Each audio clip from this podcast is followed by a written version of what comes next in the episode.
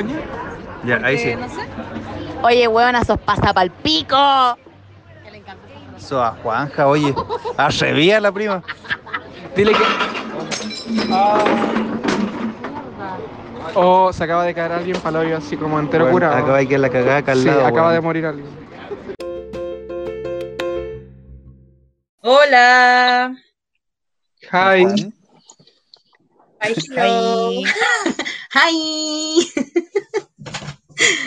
¿Cómo están, amigos? Bien, ¿y tú? Bien, aquí. Con un cafecito bien hot porque qué frío. Un tecito bien, Bien hot, caliente. como dice la bien horny. Y unos pushitos. Aquí estamos. Sí, pero hoy día no hace tanto frío como el resto de los días. Acá llovió Ay. caleta. Que no sé. Oye, pero no sé si han visto como el pronóstico del tiempo para esta semana. No. ¿Lluvia? Ya, fíjate. Pero es que yo estoy Va en a diluviar, me sale... Bueno, pero acá por lo menos sale lluvia como de miércoles a miércoles. Torrencial. Sí. Así que yo creo que esto era lo que nos faltaba solamente. sí. Ah, Bueno, el otro día con una amiga Bueno. dijimos como con el ahora que cambiaron al ministro de salud y pusieron a otro ministro de salud, no voy a decir más comentarios, eh, con una amiga dijimos A, como a Paris y no Hilton. dijimos como ya porfa que llegue julio para que lleguen los aliens y nos maten de una y era así como basta. Eso, las catástrofes son han sido mensuales, o sea como que eh, en un mes Cada llega mes el coronavirus, eh, en otro mes pasa tal cosa, en el siguiente mes tal cosa, ya. Eh, falta que en julio lleguen los aliens nomás, entonces, ya, pues Sí. ya, apúrenlo. Como que, Ya que lleguen luego los colegas, ya. en fin. bueno, después de ese pronóstico tan pesimista, ¿cómo están, gente que nos escucha? Sí, eh, les mandamos un gran abrazo, un abrazo fraterno a toda la gente que nos escucha y les agradecemos de todo corazón a todos nuestros un millón de seguidores. Sí, en verdad son mucho más de lo que yo pensaba. ¿no? Sí. Yo pensé que íbamos a tener tres reproducciones que iban a ser las de nosotros tres. y la de nuestras mamás. Claro.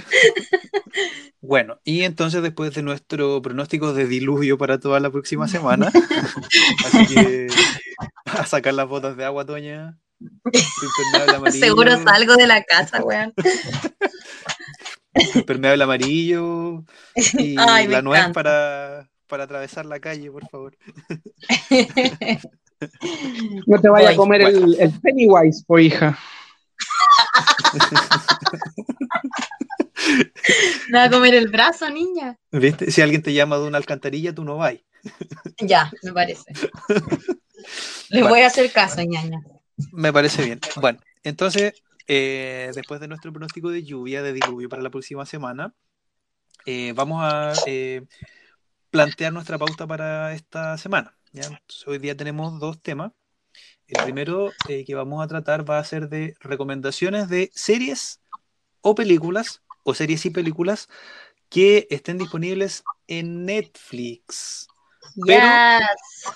Pero no vamos a recomendar lo que recomienda todo el mundo, ¿cierto? Tenemos que recomendar Exacto. cosas que sean un poquitín más alternativas, ¿cierto? Claro, vamos a hablar de cosas que no son tan, tan, tan conocidas como, no sé, para no ser Sí. tan aburridos, digo yo. Nuestro tema favorito son nuestras eh, queens favoritas eh, que ya van en su segundo capítulo de All Stars 5. Tenemos que mantenernos siempre ¿Cierto? hablando un poco de eso, así que bacán. Evidentemente, pues sí, en nuestra cuota de mm, nuestra cuota de maravillosidad. De mariconerío, niño. También. Iba a decir otra palabra, pero como que se me fue. Ah, Ya. ya me acordé, ya me acordé. Ya me acordé. Es, es nuestra cuota de divinidad homosexual. Es, me encanta, me encanta. Eh, ya, yo voy a recomendar dos series que están en Netflix, empezando por una serie que es, eh, se podría decir que mi serie favorita, porque la encuentro maravillosa, que se llama The End of the Fucking World.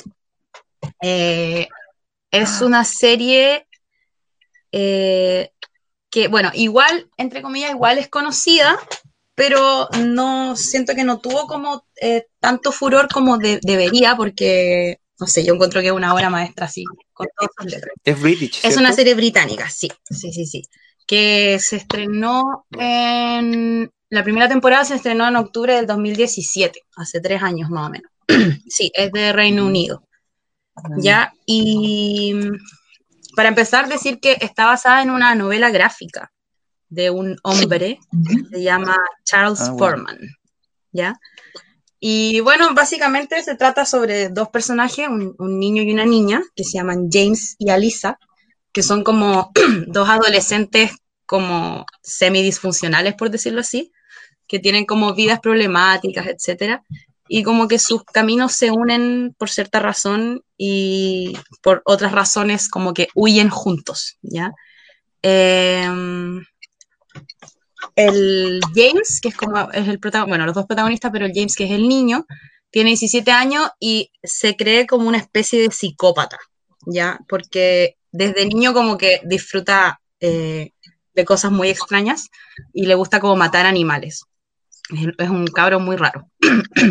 es un actor muy bacán que de hecho sale en un capítulo de Black Mirror, que es muy buen capítulo. Es el de, ya no voy a hacer spoiler, pero es el del tema de la cámara del computador. Sí, eh, ese mismo. Que como a contagiar. Sí, es ese, ¿no? Ese mismo, sí. Eh. Alex Lau- Lauther, algo así se llama el cabro. Es muy buen Eh, actor. ay, Y bueno, la cosa es que... Ah, quiero, quiero aportarte algo como a tu Dime, resumen. eh, porque siento que igual es como importante para que la gente entienda igual eh, por qué él es medio psycho.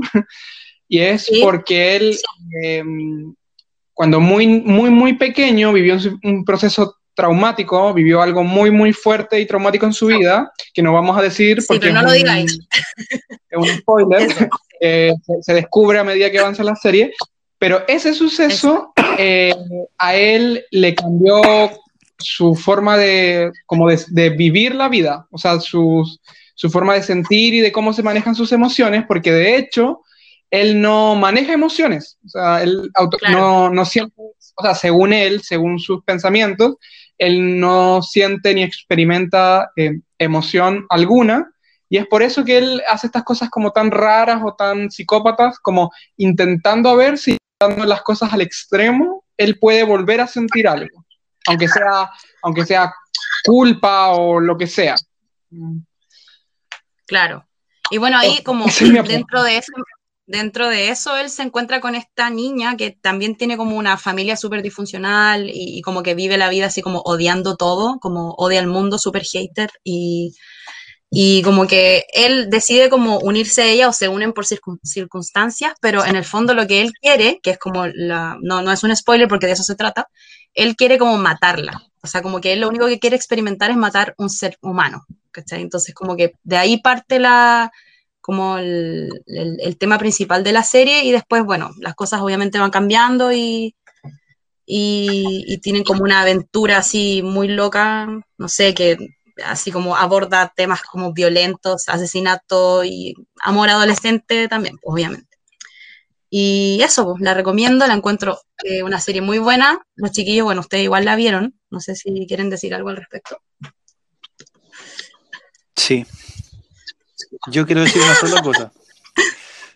Se supone que los actores eh, representan como personajes como que 15 o 16 Sí, años, una cosa así. 17 por ahí. Sí. Son como adolescentes y ahí los buenos tienen así como 30. bueno, no sé si tanto, pero claro, pues, y, y cuando yo caché que la, la edad de verdad que tenían fue como Sí, mentira. sí, son más grandes. Sí, ¿Me Sí, escuchan ahí? Sí, te escuché. Bueno, y la Ya. serie, aparte Ya, de, Tienen eh, ese síndrome de Peter Pan. Sí, y aparte, bueno, de ser una serie como muy entretenida, tiene un guion que es buenísimo, eh, tiene una fotografía que es buenísima, eh, el desarrollo de los personajes súper entretenido, el desarrollo de la historia súper entretenida, así que la recomiendo full, full, full para que la vean todos. Y bueno, a base de esa serie, iba a recomendar mi segunda serie, que es de los mismos creadores, o sea, también es de un cómic eh, del mismo Charles, no sé cuánto, y es del mismo director. Y también es de creadores de los. Sí, es basada también en. Se llama I'm Not Okay with This. Y es del mismo director, es basada en un cómic también del mismo hombre. Y además es de los productores de Stranger Things. Entonces es como una mezcla entre esta serie y también tiene como cosas de, de- como cosas paranormales. ¿Ya? Se llama I'm Not Okay With This. eh, es una serie, esta es estadounidense, eso sí. ¿Ya?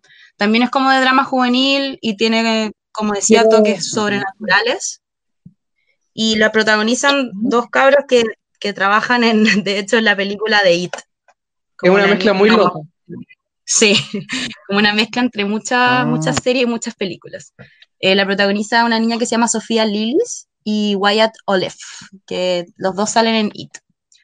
Bueno, también es basada en novela gráfica, eh, relata la vida Buenísimo. como adolescente de los dos y de, de ella, en verdad, ella es la protagonista, y que se va dando cuenta como con el, con el pasar del tiempo que tiene como una especie de como especie de poderes y como que intenta de controlarlos para sentirse mejor y como para lidiar con sus problemas de la adolescencia, etcétera. Y es bien entretenida.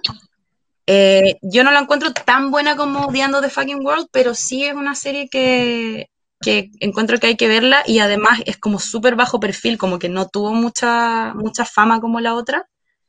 Y está ahí, pues está en Netflix. Así que eso, esas serían mis dos recomendaciones.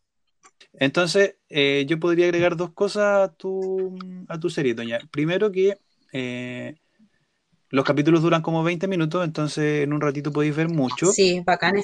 Y la segunda, a mí me recordó mucho a un libro de Stephen King, a Carrie. No sé si tendrá alguna relación con ese libro, pero, pero como que tiene un... Creo que no tiene relación, pero sí, bien- de, de todas maneras yo creo que es como un guiño un poco a ese libro, porque tiene, tiene como, Sí, porque la, la protagonista como que tiene superpoder. y como que se va dando y- cuenta Y también hay una, eh, una parte, sí, y hay una parte que es como muy igual que es la escena del, del Sí, baile. sí, sí, sí.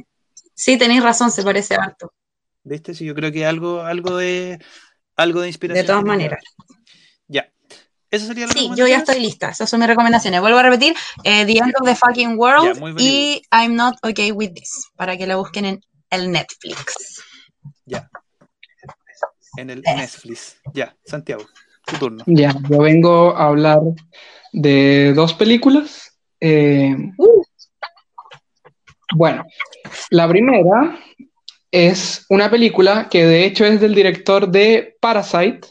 Este señor, eh, que hace poco, bueno, hace poco, hace ya un par de meses, eh, tuvo una mega victoria en la última entrega de los Oscars con su película, ni siquiera sé qué género clasificarla, pero con su revolucionaria película Parasite.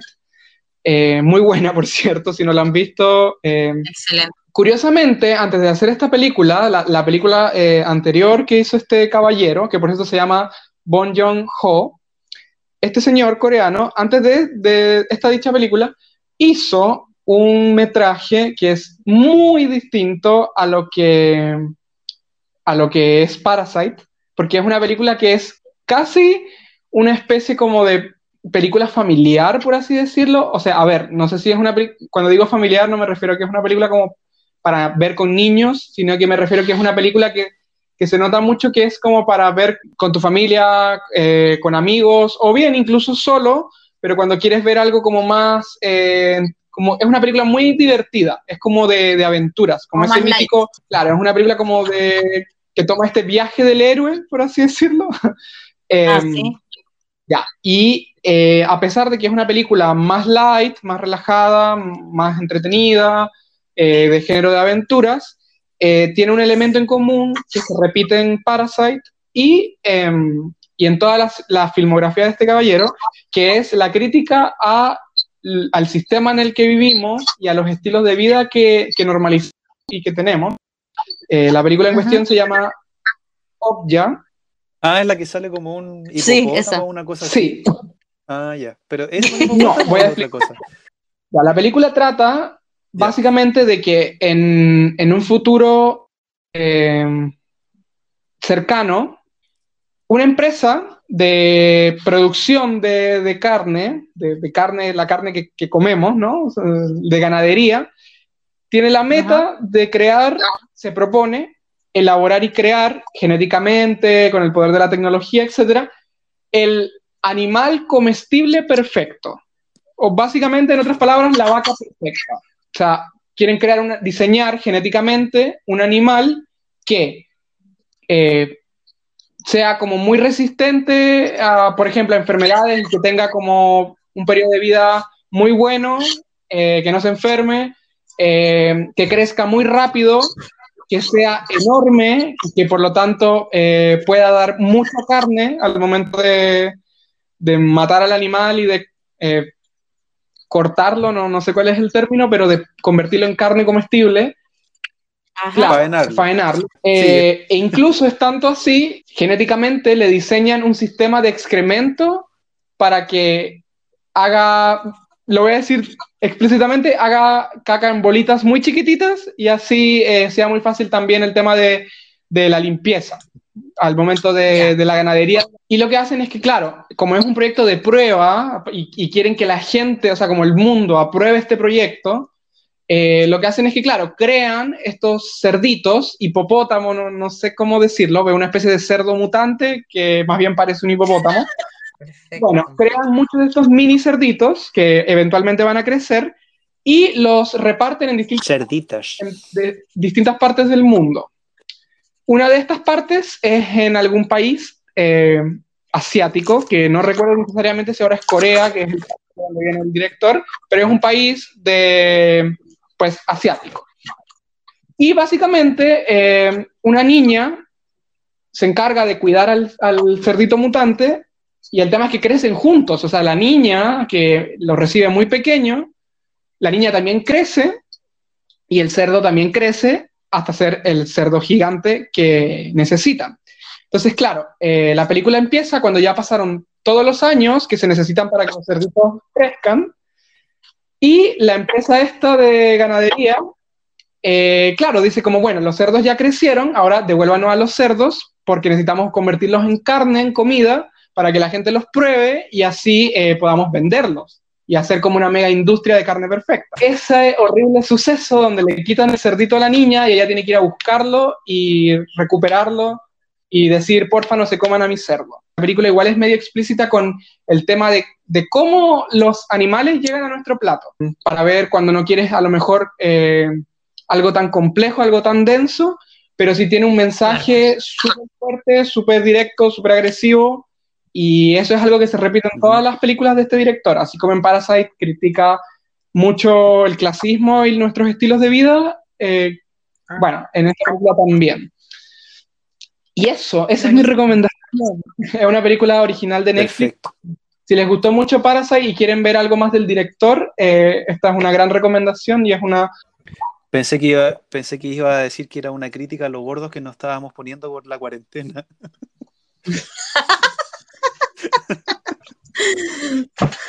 También puede ser. Puede ser, puede ser. Ya. Eh, ya, mi, mi segunda película, eh, ahí les quiero preguntar como, ¿qué película les recomiende hoy? Ustedes dos, ¿de qué tienen más ganas?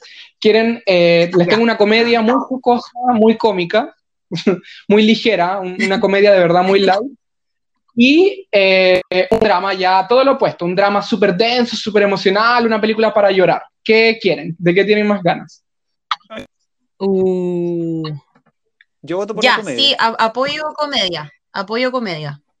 Ya, perfecto. Bueno, la, la otra película la guardaré para una segunda ronda de recomendaciones de Netflix. Exacto. Ya, la película que les quiero hablar ahora, y esta vez eh, voy a ser más cortito porque en verdad es una película muy ligera, entonces tengo poco que explicar, pero básicamente Dale. trata, es una comedia donde un grupo de personajes, ah bueno, paréntesis, una, es una película basada en una obra de teatro muy exitosa, y la película, no sé de qué país era la obra de teatro, pero la película es española. Eh, y trata de lo siguiente. Un grupo de personas, ay, no he dicho el nombre, perdón. toc toc, como tocar la puerta, ya. Toc, Toc toc. De un grupo de personajes que todos tienen algún tipo de eh, TOC, es decir, eh, un trastorno obsesivo compulsivo, eh, ya sea, por ejemplo, hay un personaje que es, tiene total aberración como al contacto humano y a los gérmenes, hay un personaje que no puede dejar de, de contar las cosas, o si él entra a una habitación tiene que contar inmediatamente cuántos muebles hay, cuántos eh, cuadros hay, etcétera. Tiene que contar todo, estar haciendo cuen- cuentas constantemente. El personaje, que es el más chistoso de toda la película, que tiene un toque eh, muy fuerte y, muy impresionante. eh, todos estos toques existen en la vida real, que no puede dejar de decir insultos. Está constantemente y lo dice por, lo dice por inercia, no, no puede controlarlo, está constantemente insultando al aire y diciendo como El mal de Tourette. palabras obscenas. Sí. Sí, sí, sí. Eh, bueno, ¿qué Ah, pasa? cuático. Esto, todos estos eh, son más personajes, pero para que los vayan descubriendo mientras ven la película, todos deciden dar un paso en su vida y, y buscar ayuda terapéutica, porque ya es- todos ya están muy afectados, o sea, estos trastornos ya no los dejan vivir en paz, entonces buscan eh, ayuda terapéutica, psiquiátrica. ¿Y qué pasa? Que al momento de llegar a la consulta, llegan todos, ¿no? Al, con este psiquiatra que todos contratan, resulta ser que el psiquiatra no está, eh, la secretaria parece importarles poco o nada que, el psiquiatra no esté y que no esté para atenderlos. Y ellos, muy frustrados en que el, el- de que si el psiquiatra va a llegar o no va a llegar, o, o o se atrasó, qué sé yo, empiezan a, claro, a interactuar entre ellos y listo, no voy a decir nada más. Eh, básicamente es una película de personas ence- con personalidades muy fuertes encerradas en una misma habitación. Y la película es comiquísima, o sea, es hilarante, es muy, muy buena, muy chistosa. Eh, Y aparte que lo- los españoles tienen como una chispa así súper cómica Sí, sí. cuando hacen eh, películas de comedia. Así que Totalmente. Eh, para llegar a este nivel de, de- de comedia tan excelente, hay que tener un gran guion y el guion de esta película es notable. O sea, los chistes de esta película son una maravilla. Entonces, eso, esa es mi, mi otra recomendación. Igual, leí un comentario como en internet que decía como, uy, esta película es súper mala, le pongo una estrella. eh, eh, no tiene ningún aprendizaje, es cero profunda. Y yo quedé como, amigo, es una comedia. Es Como, Claro. Aún así yo encuentro que, aún así yo que es una encuentro que igual película muy mensaje. buena, me refiero a que es una gran comedia. Entonces, como comedia, a ver, tampoco vayan a esperar eh, una cosa que te vaya a cambiar la vida. Pero eso, esa es mi, mi recomendación. Claro, muy buena comedia. Una película liviana y chistosa, bacán. Me encanta. Sí, pero es liviana, chistosa e inteligente. Ya, no como creo- esas comedias gringas tontas, sino que de verdad es muy buena, muy bien pensada. Ya, yo ahí quiero comentar dos cosas a partir de, de la película de Santiago, porque yo sí la vi. Ah, ya. Eh, que de, de hecho esa película es bien particular porque se nota mucho que está basada en una obra, porque el, el tipo de planos que utilizan o, o la aparición de los personajes como que te recuerda mucho el que eh, o te hace pensar mucho que tú estás viendo una obra de teatro. Ay, qué entrete, me encanta. Sí, sí, es muy bueno. Y lo otro que me acordé del, bueno, no sé, Santiago no creo que lo conozca, pero tú, Toña, yo cacho que además lo, lo conocí, el Super Taldo, porque era, tenía el, que, que era el weón que tenía el mal de Tourette, Pero obvio, niña, un clásico. que es el mismo mal que tiene el, el protagonista de la película. Ya, qué entretenido, weón, la voy a ver. Santiago, ¿tú no lo conocías ese? Comodín, pasa palabra. ¿No conocías a Super Taldo? Oh, ya, te voy a mostrar el video de Super Taldo porque es muy chistoso. Lo que pasa es que, mira, te voy a dar un, un pequeño resumen de eso. Es como de los años 70, yo creo, ese video. Es como bien viejo. 80, 80, por ahí. La cuestión es que, ya, la cuestión es que eh, lo estaban entrevistando y Super Taldo era un, como un cabro así como de 15 años, ¿cachai? Y, y ya, pues lo están entrevistando lo más bien porque tiene el mal de Tourette. Entonces, cada dos minutos el weón eh, dice, el pico conchetumare, conchetumare el pico. ¿Cachai? Entonces, no, eh, y tú, no sé, suponte Adrián, que se llamaba, tú que crees, no, yo voy feliz al colegio, el pico conchetumare. Y después cuando llego a mi casa, eh, le digo a mi mamá que me dé comida y el pico conchetumare. Y así. Sí, pero es muy gracioso, pero igual da pena. Ah, Es muy o sea, chistoso. no, pero es chistoso. O sea, es, es un clásico así como Es chistoso. Ya lo chileno. voy a buscar. Lo voy a buscar. Sí, sí, sí, sí. Yo creo que es como uno de los virales más antiguos que existe. Sí, a cagar. Estamos, revela estamos a todo esto revelando que Santiago tiene como 10 años. No, porque Santiago tuvo una infancia alejada de este país. ah, sí, pues también, sí, tienes razón. Sí, pues, si es por eso más que nada. Cada vez vamos revelando más secretos Ya. de nosotros, de nosotros. Más información nuestra. Ya, me toca a mí entonces. Dale, Yo les voy a recomendar, como ustedes recomendaron dos series y dos películas, adivinen, yo voy a recomendar una serie y una película. Uh, así tres películas y tres series, El maravilloso. perfecto, el perfecto equilibrio. ya, ¿quieren que parta por la serie o quieren que parta por la película? Eh, La película. Ay, Uy, pero ya, po. por Dios. No, vaya- a tener que elegir tú, Mauro. ya, vamos a partir por la película. Oh, Ya, pucha. Ya, la película que yo quiero recomendar es una película argentina eh, que está en Netflix, por supuesto. Sí, son recomendaciones de Netflix las que estamos haciendo. De Netflix. de Netflix. Eh, y yo llegué a ella por el protagonista. Yo llegué a ella por el protagonista que es Ricardo Darín. Ay, es el pololo de la. ¿O nada que ver?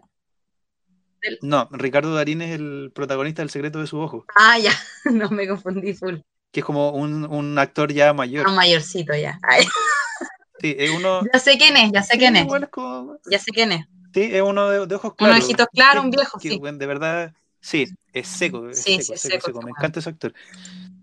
Y llegué a esa película por él, sin cachar, de hecho, ni siquiera de qué se trataba eh, eh, el argumento ni nada, sino que fue como, ah, ya de Darín debe ser bueno. Ya, Y ya, pues la cuestión es que esta película se llama XXY, ya. No la. ¿ya? Y es una película, es una película del año 2007 eh, que está dirigida por una directora que se llama Lucía Puenzo. ¿Ya? Ya. Y esta película eh, habla acerca de la historia de una de una ni- no, no es una niña, es una persona que es intersexual. El, título hace referencia a una cuestión que se llama el síndrome de Klinefelter o Klinefelter, una cosa así. Eh, un cromosoma más. Entonces, esta película se trata de que como esta persona había nacido de esta forma, eh, lo que hicieron los papás fue llevársela a vivir a un, como a un pueblito más pequeño en Uruguay. Que paréntesis, eh, salen unos paisajes hermosos de Uruguay. Entonces, como para evitar las burlas que, que, se- que ellos eh, pensaban que iba a recibir esta persona por esta condición, se la llevaron y la criaron como mujer, Como mujer. ¿ya? Como mujer, exactamente. Ya. Eh, y entonces la película se trata de que eh, llevan a Ricardo Darín con su esposa, que son, que él es médico, para que la opere. Ah, ya, ya, ya. ¿Es un drama la película? Entonces, el Ricardo es un drama, sí, es un drama. Ya. Va Ricardo Darín con su esposa y con su hijo. Entonces ahí también se, se desarrolla como una especie de, de amorío entre ellos dos. Ya. Y en realidad la, la película es súper, súper buena. Yo, eh, sinceramente, la vi sin ninguna expectativa y me sorprendió bastante lo buena que era. Aparte que es súper cortita, debe durar como, no sé, una hora diez, una cosa así. Ah, ya, es corta. Una hora diez, una hora veinte. Es bien, bien cortita. Y bueno, pues si actúa Ricardo Darín, como que te asegura que la película de verdad es muy buena. Claro, claro. Bueno, bacán. Pero es, es un drama y es bien buena, bien, bien buena. Ya, bacán. eh, Ya, película del año 2007. eh, quiero aportar algo, la- ¿Sí? como, pero allá por el lado LGBTIQ queer más.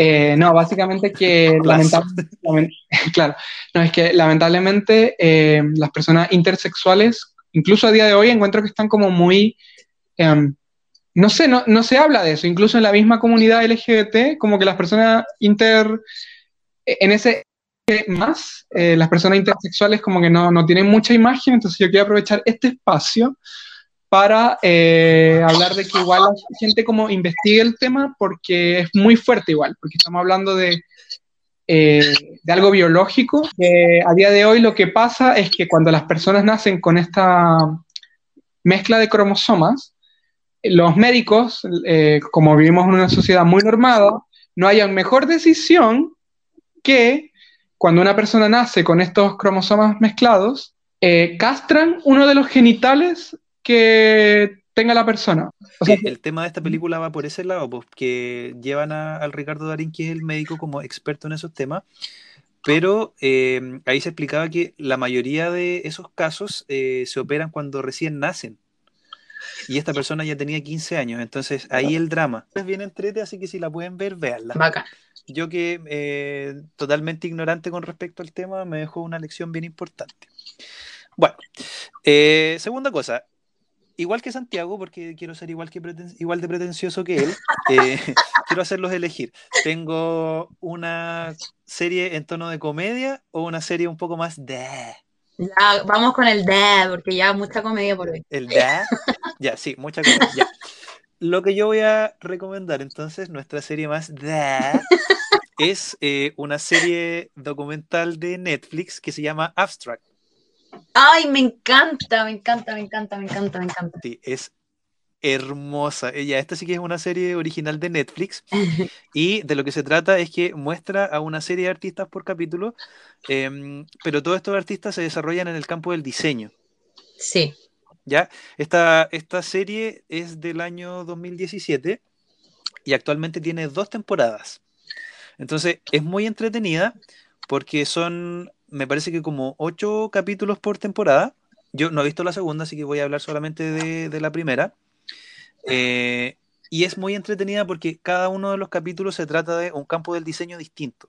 Entonces, exacto. en el primer capítulo, por ejemplo, se habla acerca de eh, la ilustración, en el segundo se habla acerca del diseño de calzado, en el tercero, que es muy interesante, habla acerca del diseño de, de los escenarios, de los conciertos, por ejemplo. Sí, me encanta. En el número cuatro, ese es muy bacán, ese capítulo es muy bueno. Sí, me encanta. El número 4 habla sobre eh, diseño arquitectónico. El quinto habla acerca de diseño automotriz. El sexto sobre diseño gráfico. Y los demás hablan sobre fotografía y diseño de interiores. En general es muy, muy entrete porque tú ahí te vas dando cuenta de que eh, uno tiene la idea de que el diseño es como una weá que se hace como, ah, ya me voy a pegar la volada de hacer cualquier cosa. Y en realidad no, pues es una cuestión que requiere mucho trabajo. Sí, es cuático. Tú, Toña, como, como, como más artística deberías saber. Lo sé. Y también tengo un aporte. Claro. Eh, A ver, Bueno, yo ya, ya revelé mi identidad como profesora de artes visuales y en, como todo profe, profe de artes visuales eh, nos hacen hacer también el ramo de tecnología en el colegio, que yo lo encuentro eh, muy rancio y fome. Y la cosa es que qué horror. pasé durante mucho tiempo, eh, porque en, en primero medios, si no me equivoco, pasaba eh, diseño, ¿cachai? En tecnología. Y ahí yo mostré, eh, durante como dos años, mostré este documental a los chiquillos. Y vimos hasta, creo que vi hasta el, alcancé a ver como seis capítulos, hasta el de diseño gráfico. Y ahí manejaba como distintas técnicas y, y después de ver cada capítulo hacíamos una actividad con respecto a, a lo que hacíamos. Y uno, el capítulo que a mí me encanta es el primero, que es de ilustración, que habla, Ah, sí, habla de un, un ilustrador que se llama Christoph Niemann.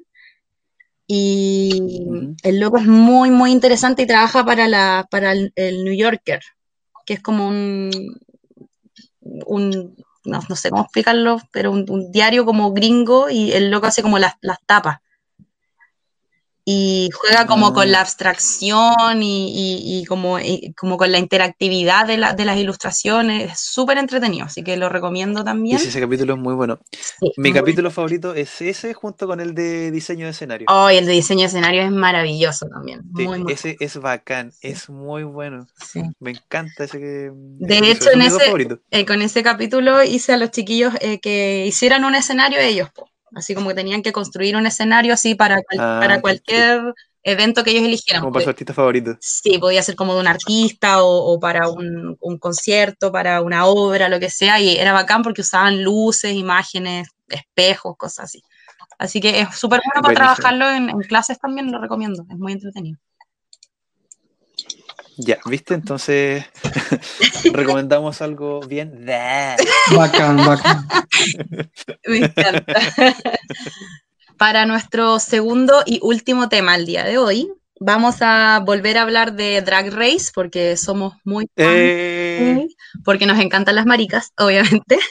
eh, Eh, primero, eh, bueno, ya la vez pasada hablamos de la final de la temporada 12 y ahora queremos hablar de All Stars 5, que ya es, bueno, hablando así como para introducir All Stars, que es como la reunión, competencia de, de reinas que ya habían aparecido antes pero que no han ganado, ¿cierto? Y ya va en la temporada 5. Y hasta ahora han salido solamente dos capítulos, creo que están saliendo los, los viernes o los, los jueves. Los viernes. no sé. Eh, sí, pero lo interesante, bueno, eh, spoiler alert, obviamente, si es que no han visto, porque vamos a hablar de, de las dos chicas que ya se han, se han ido. Y hablar también del método nuevo, porque lo interesante de esta temporada es que el método de eliminación cambió. Ya, bueno, básicamente, como bien se sabe, en los All Stars anteriores, básicamente las dos mejores se tiraban un buen playback y en base a, esa, a, esa, a ese darlo todo, la, la ganadora decidía cuál de las reinas que estaba entre las peores se iba. Claro. Ahora, después de tres temporadas siguiendo este método, se cambia el, el- Sí, porque acuérdate que en All Stars 1 fue distinto también. Ah, verdad. Que tenían ese sistema horrible en pareja. Claro, eh, Sí. Como tú bien dijiste, este es el tercer método que se usa en All Stars. En, acá, en esta temporada que está en emisión, la metodología es la siguiente. Es bien compleja igual, como, es muy bien pensada, muy, muy elaborada. Básicamente, eh, este, ahora hay una sola ganadora, como en las temporadas comunes, que va a Lip Sync for Your Legacy con una misteriosa Lip Sync Assassin que se va revelando en cada capítulo y que viene como invitada. Esta invitada es, en resumen, eh, de las drags eh, con mayor excelencia y trayectoria a lo largo del programa, ya sean temporadas anteriores, y que su cualidad obviamente sea hacer eh, performances muy buenas. Eh, entonces, la ganadora del capítulo se enfrenta a Lip Sync con, con esta Assassin, y aquí ocurre lo siguiente: si gana, como en las temporadas anteriores, ella elige quién se va de entre las peores. Si no, eh, la Assassin eh, es la que se encarga de anunciar quién se va, pero el voto la hace nada más y nada menos que las reinas que están safe, las reinas que quedaron como entre medio, o sea, ni, ni bueno ni malo, sino como a salvo. Eh, ellas toman la decisión de quién se va. Y si la Claro, ganadora del capítulo no derrota a la Assassin, la, sea, los 10 mil dólares de victoria de cada capítulo se acumulan como en un pozo al, a la, hasta que alguien gane y derrote La a la, siguiente. a la Lip Sync Assassin. y bueno, eso Exacto. básicamente. Es muy, eh, igual se escucha Bueno. como enredado, pero a mí me encanta, yo lo encontré muy bueno. Hoy lo encontré buenísimo y además que, bueno, hablando de lo que pasó, Sí. Por ejemplo, en el primer capítulo, que la ganadora fue la India Ferra y le tocó hacer el lip sync contra la Evie Oddly, que yo la amo con la vida, con la vida, con la vida. Y fue maravilloso, o sea, Fue maravilloso. Pero de verdad la Evie Oddly la asesinó así, pero, pero mortal a la loca. Sí, o sea, estuvo muy fue bueno. muy bueno su lip sync, se sacó como 10.000 Esa fue la canción de. Ricky Martin, ¿cierto? Sí, sí, Yes. aparte estaba Ricky Martin jurado. O sea, qué capítulo Living la más vida loca. Excelente, excelente. Y bueno, el primer capítulo ganó la, la Ivy Oddly y mostró el, el labial con la, con la votación de las, de las demás, que era que se fuera la Derrick Barry, La Britney. la Britney, que bueno, ah, no es muy, no es muy querida por mí por lo menos. no- No, es muy, no es muy de mi gusto tampoco, No. la verdad. Y bueno, Me. según yo estuvo, estuvo bien que se fuera ella porque como que no demostró que había cambiado mucho su drag, o sea, siguió como en el tema Britney cuando siempre los jurados le dijeron que ella debía como mostrarse ella misma y mostrar como su propio estilo y se notaba que en todos esos años como que no había cambiado mucho. Quiero hacer un read y leer a Derrick Barrick porque no lo entiendo. O sea, se pone a llorar de que todo el mundo le dice, tienes que ser menos Britney, eh, no seas tan Britney. eh, y ella dice, no entiendo por qué me dicen eso. Y yo como, niña, en las... O sea, en... A ver. En, Te llega la rabia. me da rabia. Te pusiste temporada- roja, niña. En tu temporada puedo entenderlo, puedo entenderlo porque te estabas presentando. Eh, pero en esta temporada llegaste de nuevo vestida como Britney La primera agua que dijo fue, ups, I did it again". Sí, pues weón, no podí. y en, en la presentación de comedia también llegó como Britney. Tanto su Sí, look como su intro. Entonces, como, ¿cómo no quieres que te comparen con Britney? Porque, a ver, yo tengo ahí una crítica, y es que Chad Michaels también es un imitador, o sea, más que Drax, él llegó como, y de hecho en la, te- en la temporada 4, él dijo como, yo no soy Drax, yo soy imitadora de Cher, pero claro, a lo Sí. largo de la temporada fue evolucionando y encontró su estilo Drax, Pero es que se convirtió en algo más aparte de una imitación de Cher. O sea, Chad Michaels tiene su propia... Chad Michaels es maravilloso. Ahora, Sí, es es la hermoso. vida. en la actualidad Chad Michaels es una drag que aparte tiene la la- el talento de imitar muy bien a Cher. Pero en Derrick Barrick yo solamente veo una imitación de Britney. Lo siento, lo dije. Una hueona que se cree la Britney. Sí, pues, y fue. además como que no entiende, así como que, ay, sí, yo entiendo. Como que no entiende Claro. lo que le dicen los jurados, ya es como demasiado. Yo creo que estuvo súper bien que la hayan echado ahí al tiro. Aparte que estuvo terrible, fome su talento. Muy fome, muy fome. Eh, Sí, se fue muy latera. Raquel Castillo, solo lo único que voy a decir. Claro. Bueno, y pasando al, al segundo capítulo que estuvo maravilloso, Este sí que porque estuvo bueno.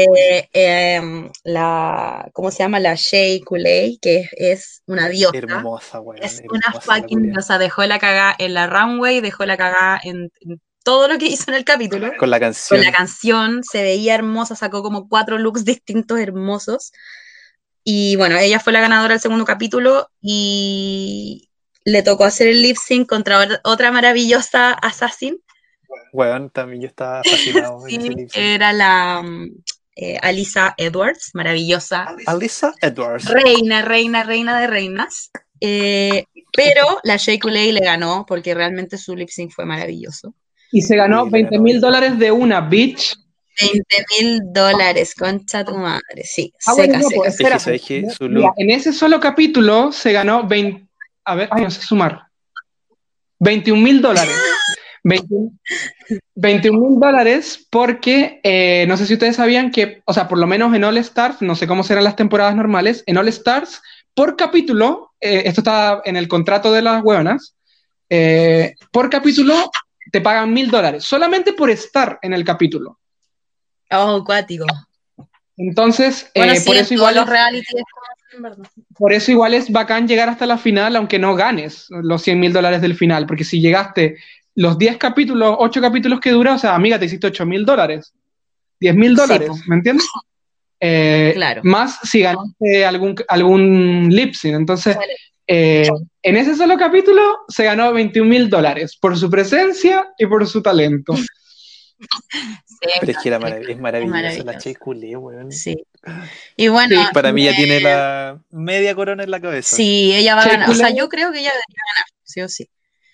Eh, es y bueno, ella eligió a la, a la Angina para irse, La Sunshine. que es querida, es querida, pero eh, yo también creo que no, no se mostró mucho como tanto como debió en, en los dos capítulos que estuvo. Mm. Sí, a mí me decepcionó. Sí, también me decepcionó. Y bueno, ella misma votó por ella misma también, pues, para irse. Claro. Ella Sí. se como que no Sí, se pegó un vende la se crema. pegó un vende la crema, exacto. Así que eso, pues. Pero hablemos por favor de lo que está sucediendo con Miss Cracker, que no sé qué le pasa a la gente, pero la quieren dejar como una mujer malvada. Weón, como la Fifi Ojara de la temporada. yo, weón, pero qué onda, y nosotros que la amamos tanto. Estaba, estaba muy impactado, estaba muy impactado. ¿Sabéis qué? ¿Mm? Yo tengo una teoría. Yo creo que la weona la cagó donde se mandó ese comentario sobre la Angina. Sí, ahí la vendió. Ahí fue como que ese comentario estuvo totalmente de más y de ahí a la buena la crucificaron como una buena más víbora. Sí, pero nada que ver, ella no es así. Ella es. Pero no, pues no, si la, la, la Miss Cracker siempre fue como amorosita y la weá, y ahora la quieren dejar como una buena perra. Sí, no, no podí. Pero bueno, lo bueno es que Eh. nosotros sabemos que ella no es así. Porque la conocemos conocemos. es nuestra amiga. Claro, hemos tomado once cuantas veces con la Miss Cracker. Ella es la, en los carretes, en los carretes, ella es la que se trae el cracklet con, con el Filadelfia. la sellita por encima, el sésamo. ¿Cachai que a mí la Miss Cracker me, me encanta, a pesar de que no me gusta tanto su drag, porque no lo encuentro tan... O sea, Es que Tan pro. saca unos looks bacanes, que- ¿cachai? Siempre está como bien polished, así como bien pulida, pero mm, no sé, no me llama, no, no me toma tanto como otras, Mm. ¿cachai? Pero es que Pero lo que pasa sí es la, que la, la, la Miss Cracker como que encuentro que no tiene tanta propuesta. Yo creo que va, va más por ahí. Sí, por eso Mm. mismo. Como que al final a uno eso, se- Ujú. y a RuPaul incluso es como lo que le llama la atención, pues como una buena que tenga su identidad así como propia. Claro, aparte que es es chistosa la buena también. O sea, es que yo Sí, creo que eso la, la, la categoría de Miss Cracker, yo creo que es una comedy queen, o sea, una reina que hace queen. comedia, pero que claro que se ve muy bien. Eh, mm, ese es como su, su onda. Es una reina de comedia, pero que visualmente es muy seca y siempre está, como dices tú, muy pulida. Yo creo que ese Claro, es como su es como talento. la- Es como la Bob de Drag Queen. O sea, bueno, que a ustedes les carga, pero, pero la Bob de. Drag Queen es una comedy queen y llegó hasta el final por eso, o sea, porque la buena era muy seca en ese sentido y además siempre estaba pulida también. Así que Claro. igual tiene, la tienes todas para, las tiene todas para ganar, o sea, no. Pero, Sí, igual yo quiero que, después de haber visto estos dos capítulos, yo quiero que gane la Che, la, La Coulee. sí, de todas maneras, yo también voy por ella. Sí, sabes que yo estoy entre Che Culé como número uno y la Yuyu. Sí, la Yuyubi también. Pero me, me Igual- pasa con la Yuyubi que pero, Yo siento que ya como que ya ha tenido muchas oportunidades y siento que igual obviamente es seca porque ha estado caleta a veces en la weá, entonces claro, tiene como más ventaja quizás, no sé, pero sí ella es muy bacán. Es súper agradable la Yuyubi, súper agradable, me, me Sí. cae muy bien. Aparte es muy chistosa, weón. Sí, Cuando y- habla sola Sí. en la pantalla es, es una genia. Y la otra que también me encanta es la Alexis Mateo. Ay, en ese sentido, que sí. también la encuentro muy Ah. chistosa. Que es como muy amorosa. Weón, cuando es su, su crush como de celebrity era Daddy Yankee, De Daddy weón, Yankee. de la era muy bueno. Es seca, Ay, ella quiero- es seca. Quiero hablar de nuevo, es que estoy, estoy fascinado, o sea, de hecho, creo que, ay, es que de verdad el, el amor que tengo por Shea Coulee en estos momentos es eh, anormal, es preocupante, pero el, el verso que se manda la Shea Coulee en el desafío fue mi favorito, se lo encontré, o sea, esa mujer debería escribir un, un libro, no sé, lo encontré brillante, brillante, esa cuestión de que, de que su amor Ah. platónico era el tipo que hacía Pantera Negra, y justo ella también hizo el verso como mezclándolo con Salió su- con ese look aleopardado después. claro y con el look de leopardo y después ese verso como mezclando el tema de Pantera Negra con Kitty Girl, no, o sea, se me reventó la cabeza, o sea, por favor, que gane ya, o sea, como estoy, no puedo más. Pero aparte, más encima, como que no tuvo ningún problema cuando grabó, la loca le salía el flow al toque, No, sí, como- es perfecta, muy seca, perfecta, muy perfecta. seca. Perfecta, es O sea, perfecta. no, no digo que debió ganar su temporada, porque de verdad que yo amo demasiado a la Sacha Velour, ella sí o sí debía ganar, Sí. pero sí estuvo muy bien que ella llegara a segundo lugar, porque ella es muy, Pero es muy que, increíble. O sea, hagamos un resumen de Coulee. O sea, la, la mina llega con un vestido increíble nada más en la entrada. ¿no? Eh, Estoy hablando de All Star, de su... sea, Hablemos de la trayectoria en dos capítulos. O sea, llega con un vestido hermoso, eh, a- a- hablando como si, la, como si fuese la mejor amiga de RuPaul, porque dice como, Ru, me encanta lo que hiciste con el lugar, como si la buena viniese de invitada casi. Eh, la buena te baila, te baila el caño, o sea, eh, rapea. La buena hasta para ir a comprar el pan, o sea, es modelo revolucionaria, eh, te canta, Y aparte simpática. te hace comedia, o sea, te, te tira críticas en su runways, tira críticas al- a la sociedad, no, o sea, basta, estoy, no puedo más. Basta de la corona ya. Sí. Hazle la corona, concha tu madre. Qué maravillosa. Lo- no digo más. basta. Tenemos ganadora. Tenemos ganadora, tenemos ganadora. Ya, y con eso, por favor, finalicemos nuestro. Ya, no, no hay nada más que decir. Queremos que ella gane y No, si no gana, vamos a ver. Eso es todo. Sí. Listo. Cerramos por fuera si ella no gana. Exacto. Esperamos que les haya gustado mucho el episodio de hoy. Eh, esperamos que con estas recomendaciones se entretengan en esta infinita y extensa cuarentena. Eh, esperemos Eterna. Esperamos que, que estén bien, que sus familias también estén bien, y si no, les mandamos muy buenos deseos, mucha fuerza.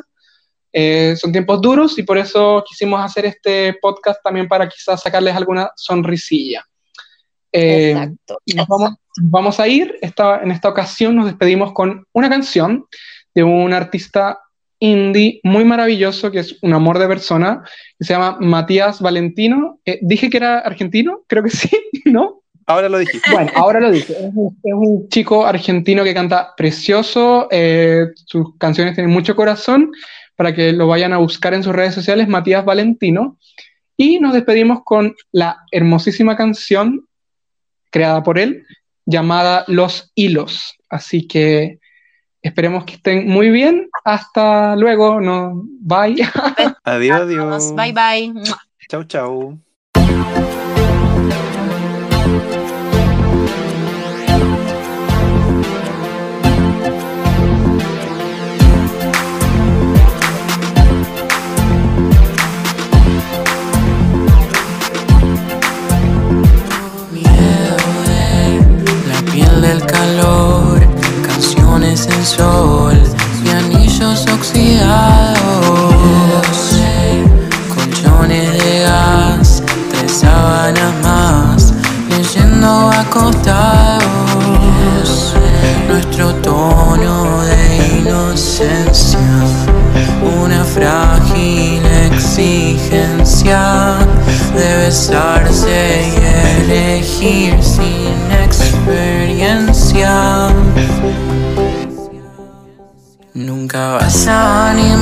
Acariciar y mis cartas no las vas a aceptar.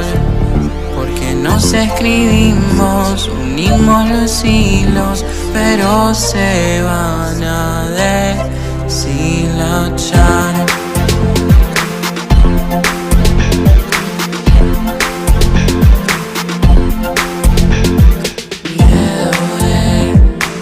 Solo en dar, poder desarmar bacterias que nos matan.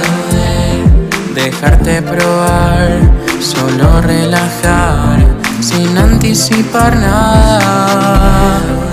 Esperar toda la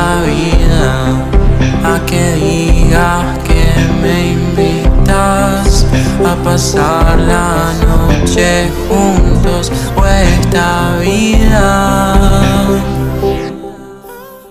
Nunca voy a poder decodificar los mensajes que intentas reciprocar. Porque sigo creciendo con mucho más miedo y este amor se va a secar.